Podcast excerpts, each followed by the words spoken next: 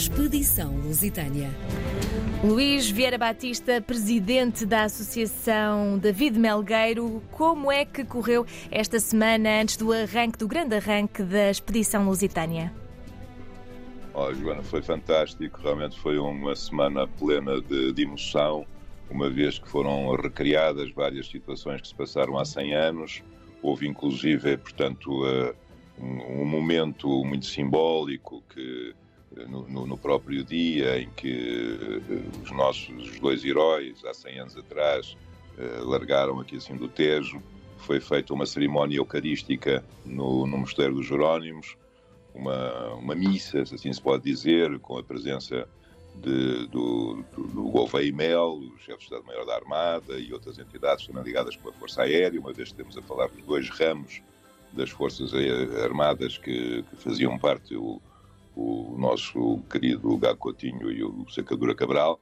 E, e, realmente foi um momento muito bonito, uh, porque realmente evocou-se todo, todo aquele espírito que, que, que, presidiu, portanto, aquela coragem enorme daqueles dois heróis. E essa missa, portanto, foi uma coisa simbólica, mas que, que deu um recolhimento muito próprio para que depois, uh, durante o resto da semana, uh, se fizessem outras eh, manifestações, uh, portanto, de acordo com aquilo que todas as nossas componentes que, estão na base, portanto, desta, desta viagem que nós estamos a fazer agora por, por mar, representaram para, para todos nós.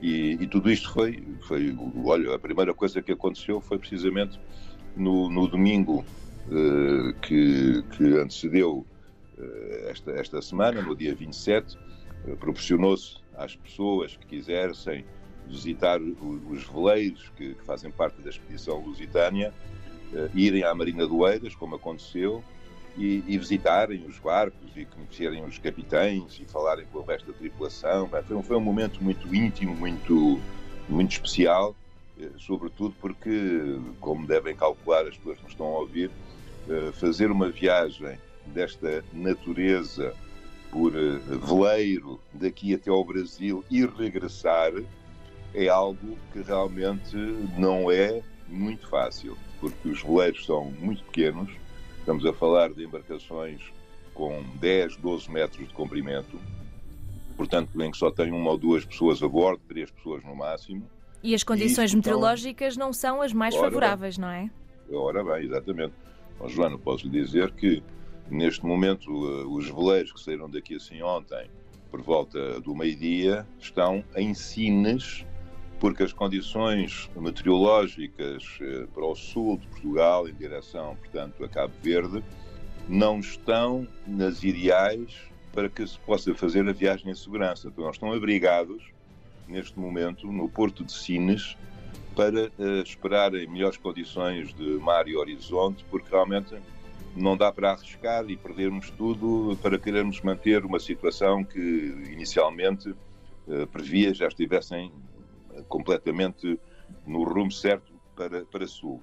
Mas é assim, o, o, o tipo de embarcações que temos e, e, as condições meteorológicas que neste momento estão a, a passar pela, pelo globo uh, são sempre muito imprevisíveis.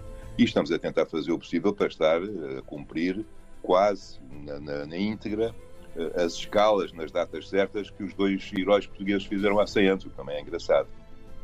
Claro que sim, e vamos continuar a acompanhar esta grande aventura, esta expedição lusitânia que está então a recriar a travessia do Atlântico Sul, que comemora em 2022 100 anos. Luís Vieira Batista, presidente da Associação David Melgueiro, muito obrigada. Amanhã temos encontro marcado, mais ou menos à mesma hora? Com muito gosto, e eu vou-lhes contar vários pormenores deliciosos que aconteceram, portanto, no, no decorrer destas manifestações, uh, a não perder. É só o que eu posso dizer, Joana. Todas as pessoas vão gostar de partilhar este momento connosco. Muito bem, assim faremos. Muito obrigada e até amanhã. Expedição Lusitânia.